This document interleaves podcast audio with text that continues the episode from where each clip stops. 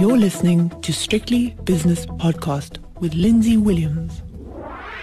The JSE is closed its doors for another day, so it's time for the five o'clock shadow with myself, Lindsay Williams. Good evening. Quite a big day actually on the JSE, and it's all to do with two shares. The shares concerned are Prosus and Naspers, and, and they came out with a joint statement today saying that they're going to remove the cross holding structure of the two companies. In other words, one owns some of this and one owns some of the other one, and therefore, again, trying to unlock value for shareholders.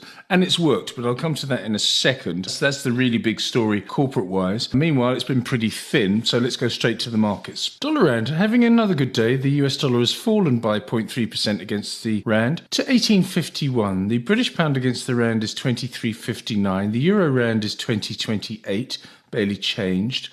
And the euro dollar is 109.55, which is a euro which is 0.3% up against the US dollar. British pound 127.45. On to commodities. Gold price is actually becoming a little bit tedious now because it's down $9 today to $19.14 an ounce. Platinum very very quiet up $4 to 9.28. Palladium down 22 to $12.90 per ounce. If we go now to the oil price and other commodities, the whole Russia thing really fizzled out very very quickly because West Texas crude is $68.59 which is a 1.1% fall, and Brent crude oil is $73.29, which is down 1.2%. Natural gas prices are virtually unchanged. Wheat prices, they've fallen in a complete heap, down 5.4% today. And I don't know if that's because Ukraine is making gains against the Russian forces, which are obviously feeling a little bit beleaguered at the moment. But anyway, that's the other big mover on the commodities markets, wheat, which is so, so important for the world economy,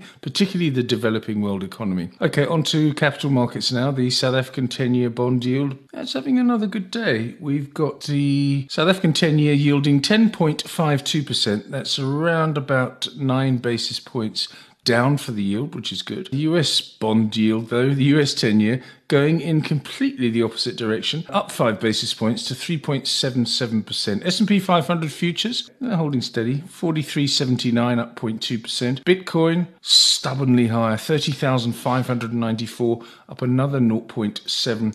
Let's have a look now at some of the movers on the JSE, and I've already told you which are the two top ones, but let's have a look at the rest. Okay, top of the board, tip top, top of the shop is Naspers, up eight and three quarters percent. Prosus up five and two thirds percent. Behind those are Alpha Mint up five and a third, Italtile at four point four percent, Telkom up one and two thirds percent. Let's call it. I'm being generous there.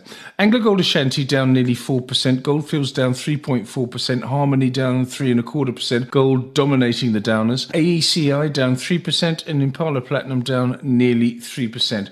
As for the major indices, well, obviously boosted by Naspers and Prosus. In the old days, of course, when they had a much bigger weighting in the all share and the top 40, the all share would have probably been up about 2.5%, but not so today. Here are the major indices. Resources down 1.5%, mainly because of gold and other metals suddenly being out of favour. Industrials, 2.2% higher, Naspers Prosus, of course. Financials, flat.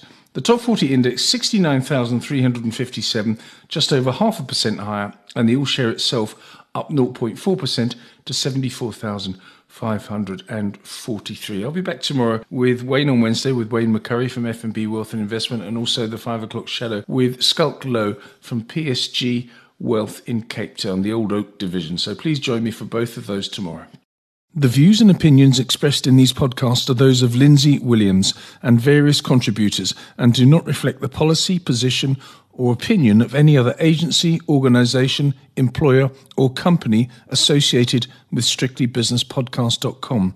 Assumptions made on the analyses are not reflective of the position of any other entity other than the speaker or the author. And since we are critically thinking human beings, these views are always subject to change, revision, and rethinking at any time. Please do not hold us to them in perpetuity.